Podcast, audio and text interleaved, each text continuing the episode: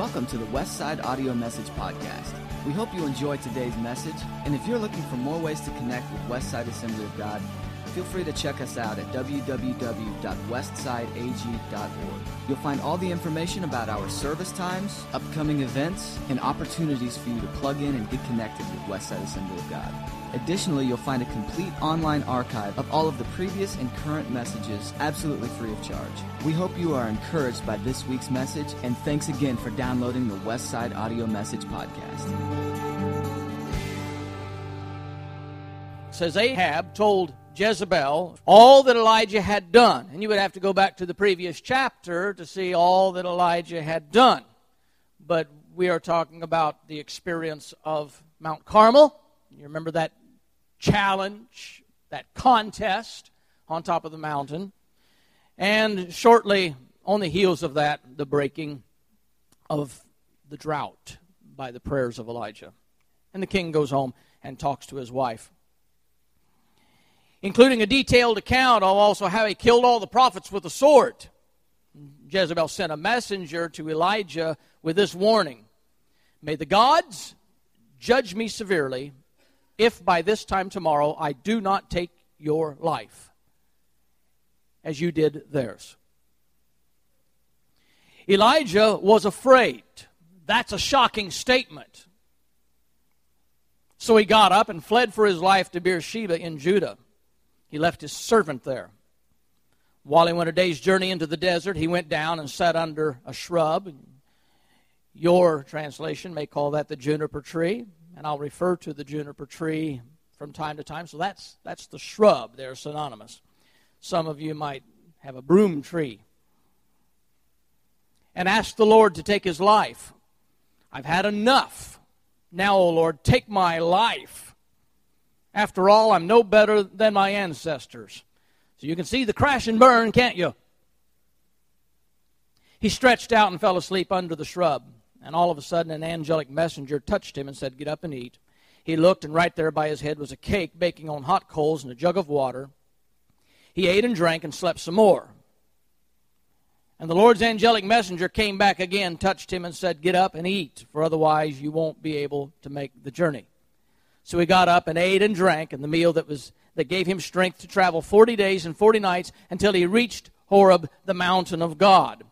Now, a very powerful wind went before the Lord, digging into the mountain and causing landslides, but the Lord was not in the wind, and you're familiar with this passage of Scripture as well. After the windstorm, there was an earthquake, but the Lord is not in the earthquake. And after the earthquake, there was a fire, but the Lord was not in the fire. And after the fire, there was a soft whisper, and when Elijah heard it, he covered his face with his robe and went out and stood at the entrance to the cave. And all of a sudden, a voice asked him, Why are you here, Elijah? He answered, I've been absolutely loyal to the Lord, the sovereign God, even though the Israelites have abandoned the agreement they made with you, tore down your altars, killed your prophets with the sword. I alone am left, and now they want to take my life. There it is. Now, the first thing is we're dealing with the suddenness of this crash. How quickly we can go from being on the mountaintop and life is wonderful to finding ourselves in that fallen state. Sometimes feeling like this is the lowest low I've ever had. What a rapid descent that can be.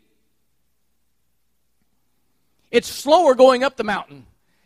Sometimes when life is getting better, it gets better in very small steps, very small increments. And we are going up. And then one day we find finally wake up and realize that all that stuff is behind us.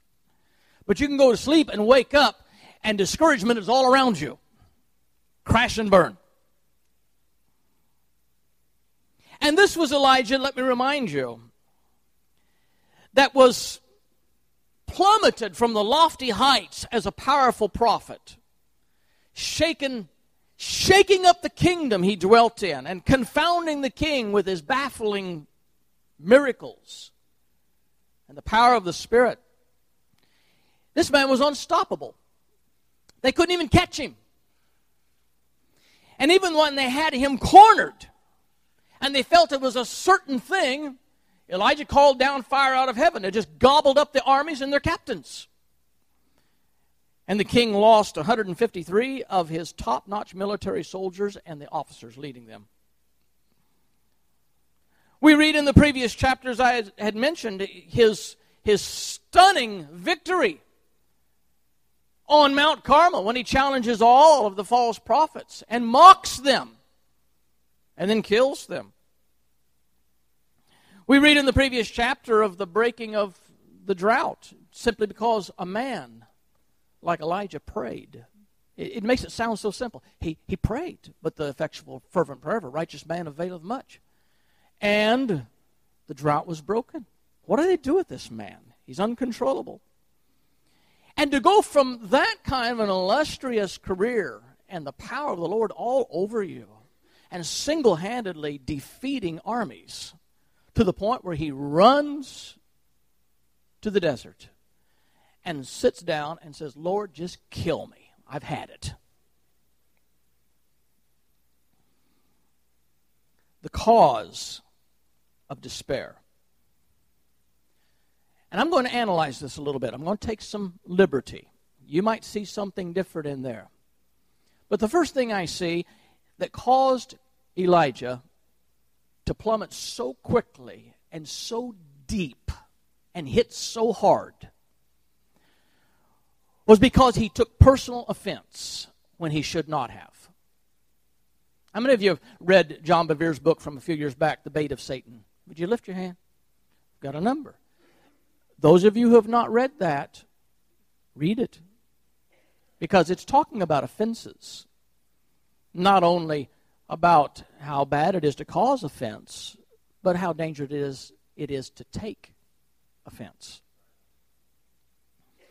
And that's what Elijah did. He took personal offense. He was working for God. God was in control. And you know, in, in this era we're living in, if you're going to follow Jesus, Jesus said, if they do these things to me, they're going to do it to you. But we get personally offended. If somebody mocks us for our Christianity or treats us poorly, we get personally offended. And it's a dangerous thing to take up an offense when it's not personal. We can be offended for God's sake, and I think we should be. But when we are personally offended, then things begin to happen in our psyche and our emotions that should not be happening. We have to be able to lay those things down. But he did. He got personally offended when this man, who seemed to be able to handle himself quite easily in any circumstance, receives word from Jezebel, the queen, saying, I've put out a contract on your head and you'll be dead in 24 hours. And that hit him like nothing else had ever hit this prophet in his life. And he runs out to the desert, asks for God just to kill him right now and put him out of his misery, and states his concern Lord, I'm the only one left. And they're trying to kill me too. It's all worthless. So, taking this personal offense, he is struggling with trying to process somebody doesn't like him. Get used to it. This is not a popularity contest. I've got a file cabinet full of unfan mail, full of people's letters that have given me a piece of their mind and told me where they want to me to spend eternity. It's real easy at that point to take it personally. But you can't do that. If they did this to Jesus, how much more they're going to do it to me? Kind of puts it in perspective, doesn't it? So we've got to get past this personal thing. The second thing that brought on this crash and burn was a feeling of ineffectiveness. I don't know how much that relates to the laity, but I'm thinking that probably all of us suffer great anguish when we feel like we've done everything we can and we've made no progress. Now, put that in any context you want to put that in. But especially don't forget to put it in the context of all I've done for the Lord. All my life, Lord, I've lived for you. I've tried to do my best. I did the best to raise my children right. And some of you here today, your children are not walking like they ought to, and you feel ineffective. Or you've ministered for years to your family or your mother or your father, and they won't listen to you and you feel ineffective. Or I could build any number of other scenarios, or you could share scenarios with me that I'm not even getting close to. And when you look at what you're trying to do and what little you have accomplished, you kind of feel like Elijah. Lord, it's not worth it. I've had it. I'm through. I've given it my best shot. Nothing is happening. I give up. He plain, complained to God. He said, I'm no better than all my ancestors. They tried, they couldn't do it. I came along and I thought I could do it. This power that you had loaned me, I thought I could do this. I thought I could turn Israel back to you. But I don't seem to be making any progress, God, and I don't see any reason for me to continue. I'm ineffective. There's not much that takes the wind out of a person's sail, much more than feeling like after you've done everything, you've accomplished nothing. Let me put this in another context because it's not just on a personal level, but let's think for a minute about the American church. I am concerned that the American church is at risk of despair because we're not seeing the tide turning in our favor. As a matter of fact, all the numbers that are coming in are very discouraging. There are less people today in the United States of America who claim to be Christian than there was 10 years ago. The numbers are falling. There are way less people today who regularly attend church. Most American churches are in a slide. They're not just gradually losing, they're sliding. And I wonder what the church is feeling. I wonder if we're on the edge of despair. The momentum seems to have been picked up by people who have concerns other than Christianity. Whether that be the atheist group, or the agnostic group, or other r- religious groups that are gaining ground. And Christianity doesn't seem to be gaining ground anymore. And do we feel as a church, kind of like of Elijah, that this is not working anymore? We're on the losing side. And we as the church collectively just feel like running to the desert, putting our head between the knees and say, Lord, kill us now. It's not working in America. And I think we have to fight the dis- despair and the discouragement now, the encouraging part about this is there is now beginning to bubble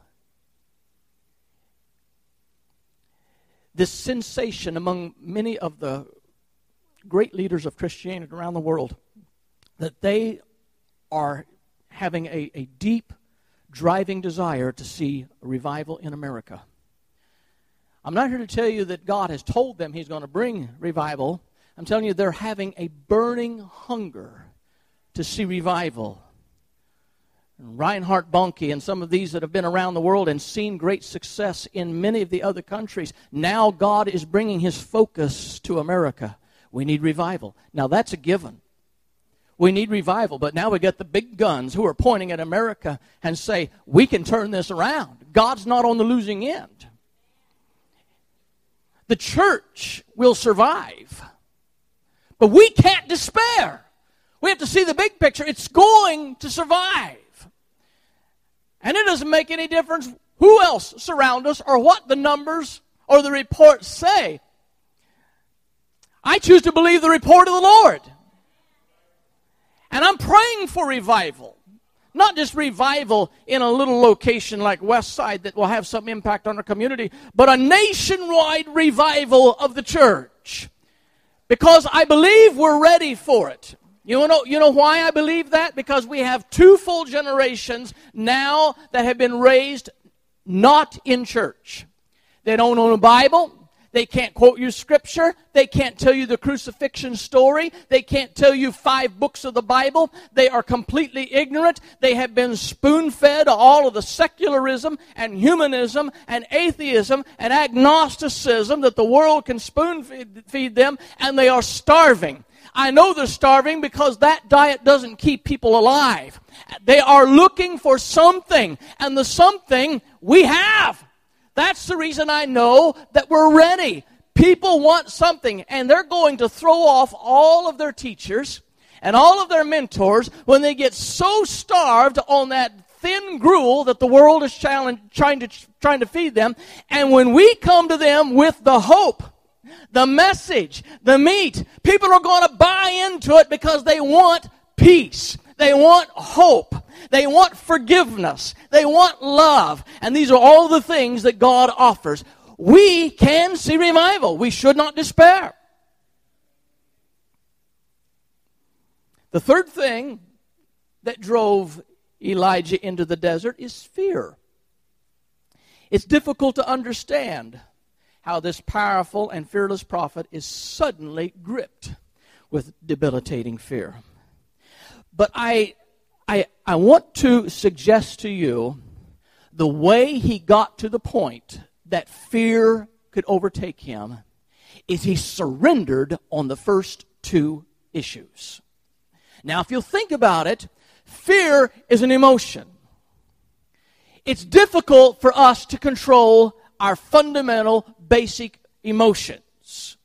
We might be able to, with therapy, work on things. If, if you have a, a fear of heights, they can give you therapy and help you overcome that. But it's a basic emotion. It's not just something that when you are afraid of something, you say, I'm not going to be afraid, and go, well, I feel better.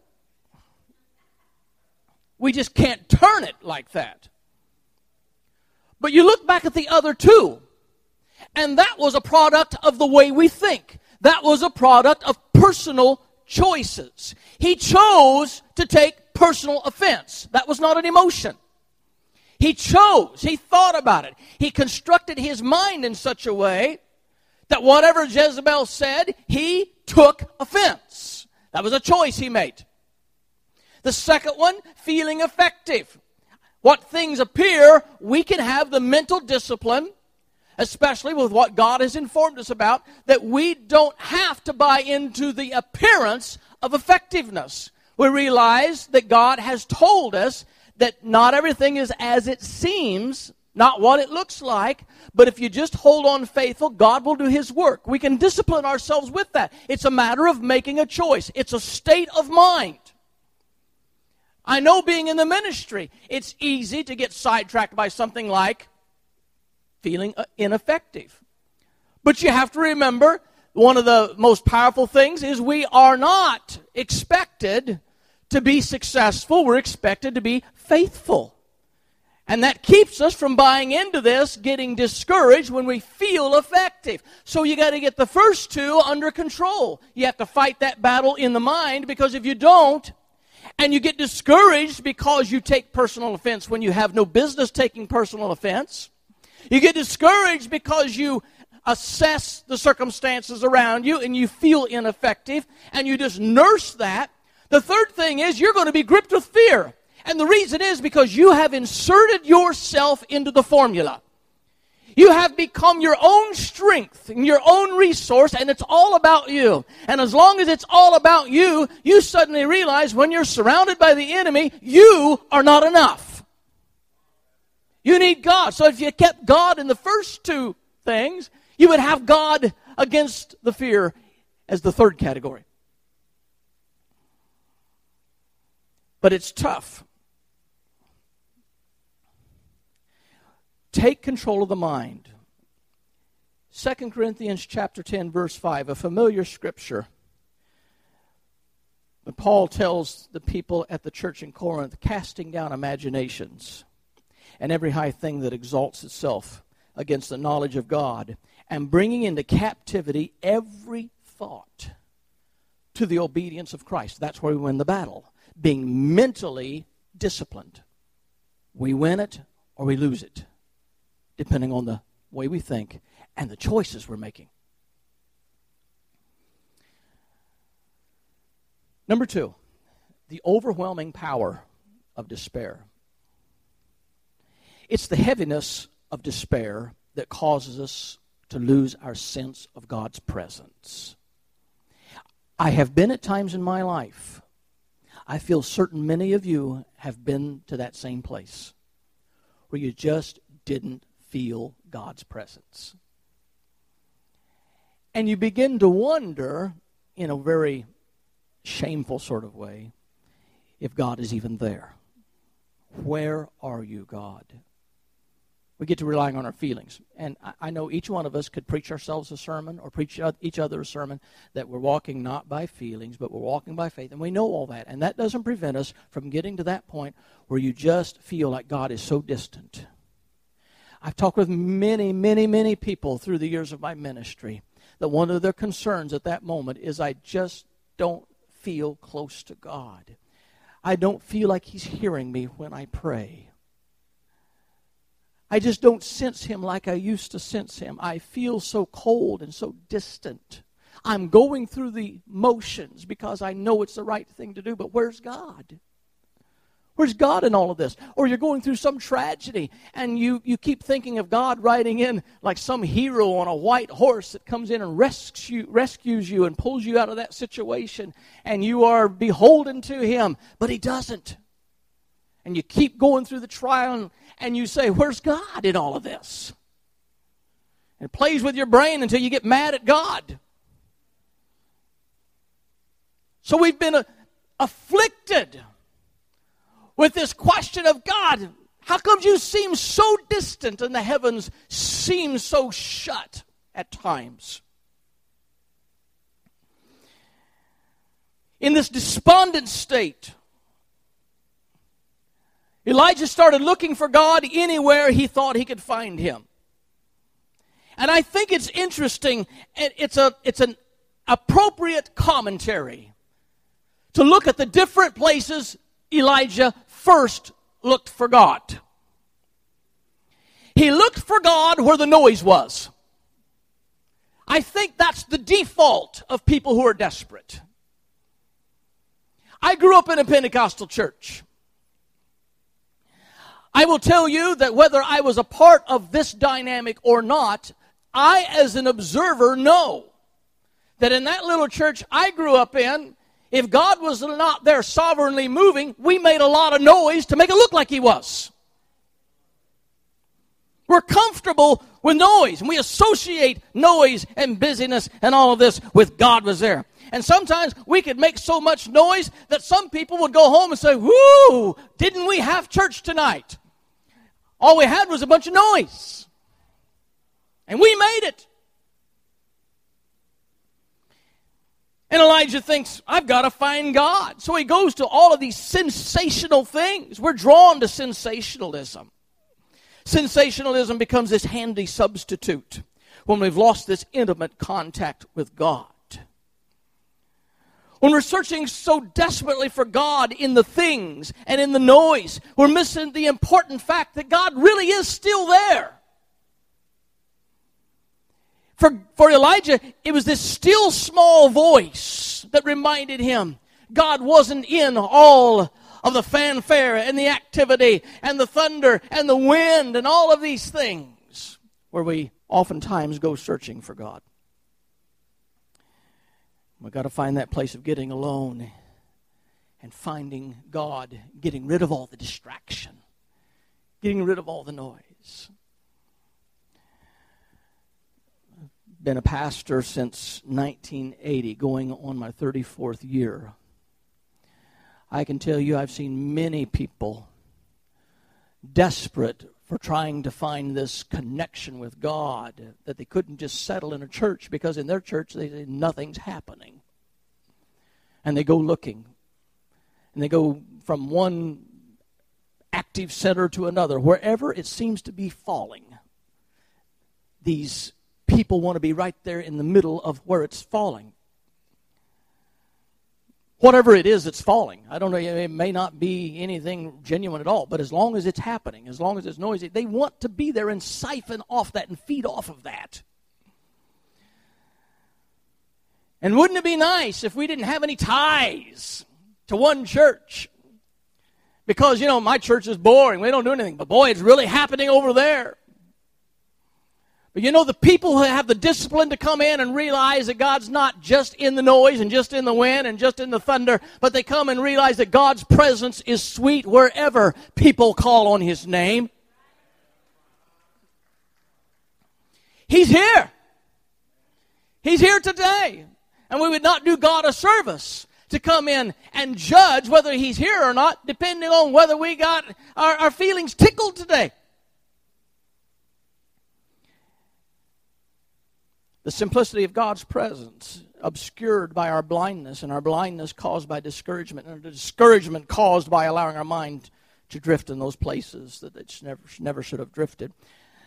Number two, in this overwhelming power of despair, the dark cloud of despair tends to blot out all of our victories and blessings. Now, my wife and I, she's not here today, so who's going to volunteer to run and tell her that she was in my sermon? I always have, yeah, I knew, I knew. I always have dependable people. Before I can get in my car with my wife and go home, she says, So, you talked about me today. So I appreciate your faithfulness to your duties here.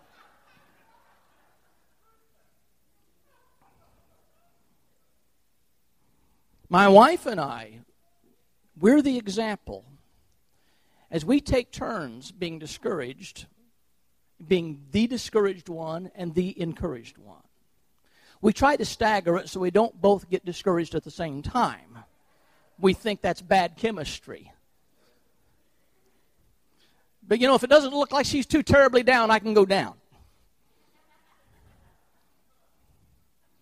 If she assesses me and thinks I'm a stalwart of faith today, she can crash and burn.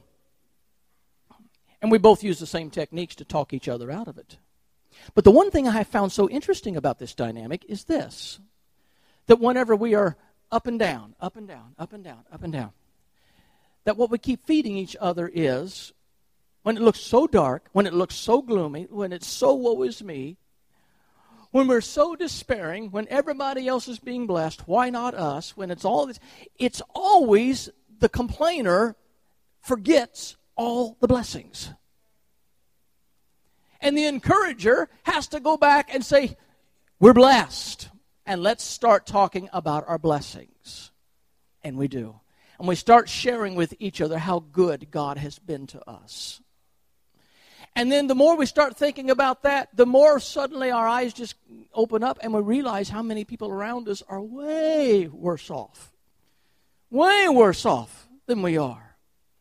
And then we get ashamed and we pray through and repent and we're okay again until the next round. But the thing about the darkness of discouragement, it tends to obliterate God's goodness and all of the victories we've ever had. It tends to, to blot out all of His promises that we've been standing on for so long.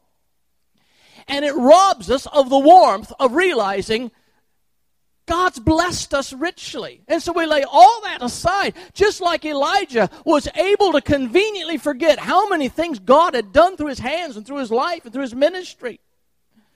And he goes out and says, I'm worthless, God. I can't do anything. I can't convert anybody. I'm the only one left. Just kill me and get rid of me.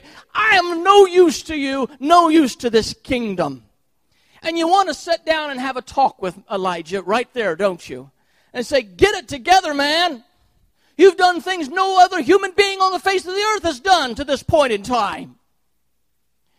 God has worked mightily through you. You're just a tool in his hands. So knock off the junk, okay? But we're not there to tell him that. And somebody needs to come tell us that sometimes. Are you blessed? Because I want you to think for just a minute of the good things that you have and what it would be if those were taken away from you right now. And we think on his blessings. And we thank him for the victories he has given us. And we don't let the discouragement take those treasures away from us. Number three, the deceptive power of despair creates this illusion that we're all alone. It's never, it's never in my case when I feel discouraged that I feel like it's okay, God, because the whole world is discouraged too. We're all discouraged down here. No, it's like I'm in this little capsule and darkness is all around me. And every place I look outward, everybody else is happy. And it's just me because it creates the illusion. Sometimes we think we're the only ones being tested. We're the only ones that have to go through this trial. Why do other people get away with all this stuff? And somebody even wrote a song. Those of you who know the old hymn book, farther along, and it comes to that one verse where it says, When death has come and taken our loved ones, it leaves our home so lonely and drear. Then do we wonder why others prosper living so wicked year after year. So, I mean, that's, that's the man who wrote that. His mentality at that point was even the sinners have it better than me. They're not even trying to live for you, and they're prospering. What gives, God? I'm trying, and, and it's just me. It's just me. Something's wrong with me. If you can't fix me, kill me. Something is wrong here. And that's all the illusion of the discouragement. And Elijah tells God, I'm the only one left in this kingdom who's trying to live for you. And everybody else has deserted you. It's just me, God. God is gone in Elijah's mind. Hope is gone. And people are gone. He is so terribly, terribly alone. And this despair blinds you to the truth and it casts this spell over you. We got to get past this is discouraging. We got to get past this part. Number 3, the victory over this crash and burn. Victory over this debilitating despair. The first thing I want to suggest to you as I draw from the dynamics and the principles of this story is let God minister to you. Elijah went out to this, this place just to be alone, left his servant behind. He didn't even want his servant to see him in this condition. Just go hide. And put himself under a tree and complained and blubbered to God. And God sends an angel and begins to minister to the needs of Elijah. He's sleeping he allows him some sleep. Then at the appropriate time, the angel wakes him up, and Elijah finds there's food and there's water. And he nourishes himself. And then he goes back to sleep, and God lets him sleep. He needs rest. The angel wakes him up again and said, You need to eat because you've got a journey ahead, and you're not going to be able to make it unless you nourish yourself. So God provides and allows a time and a place of restoration. I've told people who have come into my church many times, they've come in wounded and wanting somehow just to get out on the front lines and start working for God. And I've told people, I said, you know what? It's not wise to send our wounded out on the front lines of battle. There's a time of repair and a time of healing that that healing will never come if your activity is such that it keeps opening the wound. You've got to have that rest. You've got to have that restoration. You've got to have that time of just sitting and letting God bring completion to your life. The psalmist gives us a very beautiful description of that place of restoration. God provides the time, He de- de- provides the place. And the psalmist, being very familiar with the uh, shepherding and the sheep, he sat down and he made this comparison that has become a classic for Christianity. And he started thinking what God was like and what this restoration process resembles. And he penned these famous words The Lord is my shepherd. I shall not want. I won't need anything. Because the heart of a shepherd knows what it means to take care of the sheep and knows that God is the good shepherd. He makes me to lie down in lush green pastures. Doesn't that even sound nice to you? Leads me beside the crystal still waters. And in that place where there's rest, where there's peace, He restores my soul. And then he begins to list all the blessings that God brings into his life. Let God minister to you. And as much as we need that physical time apart, just taking the time and going to the place doesn't really complete the spiritual restoration. You can go and take your two weeks off and you can go to some luxurious island somewhere, some paradise somewhere, and come back and be just as weary as the day you left, unless somehow you go and you meet God in the process. That's where the restoration, the physical is good. You have to have that, but you have to meet God there. He restores, not the waters, not the grass. He restores my soul. God provides nourishment. He knows what you need. Nourishment is a fundamental need. I have to have water. I have to have food. This body doesn't work without it. Rest assured, God takes care of your needs. My God shall supply all of my needs according to his riches in glory. He will take care of you. He knows what you need. If he watches over the sparrows of the sky, aren't you glad we have that witness in Scripture? If he dresses the lilies of the field in finer array than even Solomon was uh, dressed in, don't you know He takes care of His children? He will supply all of your needs.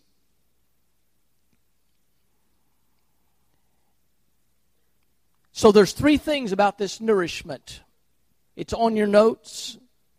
You should possibly draw your attention to it, highlight, remember it, go home and pray over this. The first thing is he knows what you need. The second thing is it's fundamental.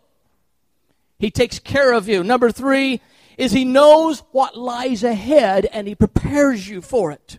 The angel woke up Elijah, and this is the little part of the scripture that sometimes we've missed. But he wakes him up and he said, God's got something for you to do. You need this rest right now. Now that's hope. That's understanding it's not over. You might have sat down and wanted it to be over, but it's not over. God said, We're going to get you well. We're going to get you whole because there's a journey you're going to take. I've got plans for you. I already bought the tickets. It's going to happen. We just got to get you there. God still wants to use you. He still wants to employ you. He still has a plan. He has a divine plan. He just said, we got to get you where you can do this. It's a great journey. But when I get done with you, you'll make the journey. You'll be okay.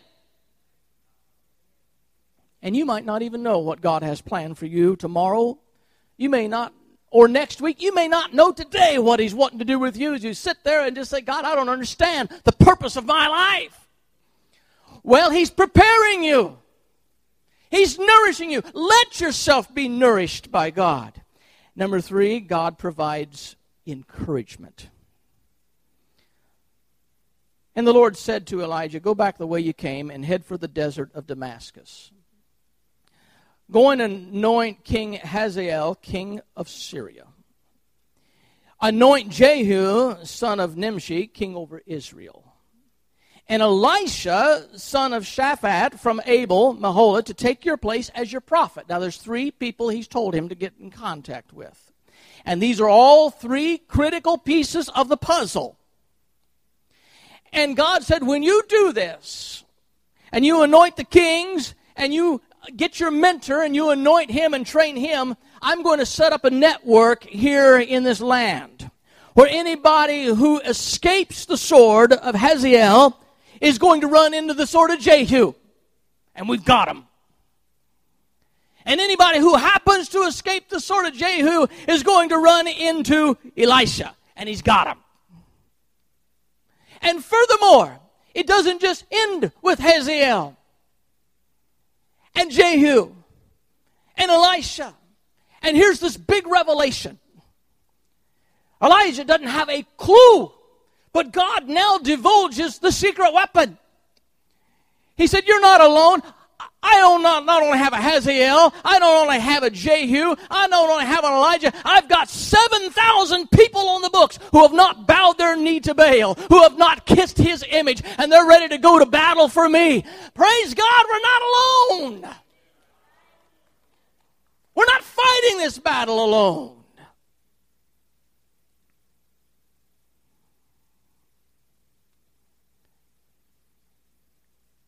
I have a plan. There's going to be victory, and there's plenty of people. I've got all I need. You're not alone. 7,000. This is the payoff. You work and you work and you work. And when Elijah felt at his lowest point, worthless, ineffective, abandoned, and isolated, he discovers at that point, his ministry has not been for nothing. You know, that's what we need once in a while. We need some affirmation that your labor is not in vain. It keeps us going, doesn't it? I've told you many times I love my tomatoes. I grow tomatoes because it's one of the few things I am involved in in life that has an immediate payoff. My efforts produce something I thoroughly enjoy. Ministry and growing tomatoes are nothing alike.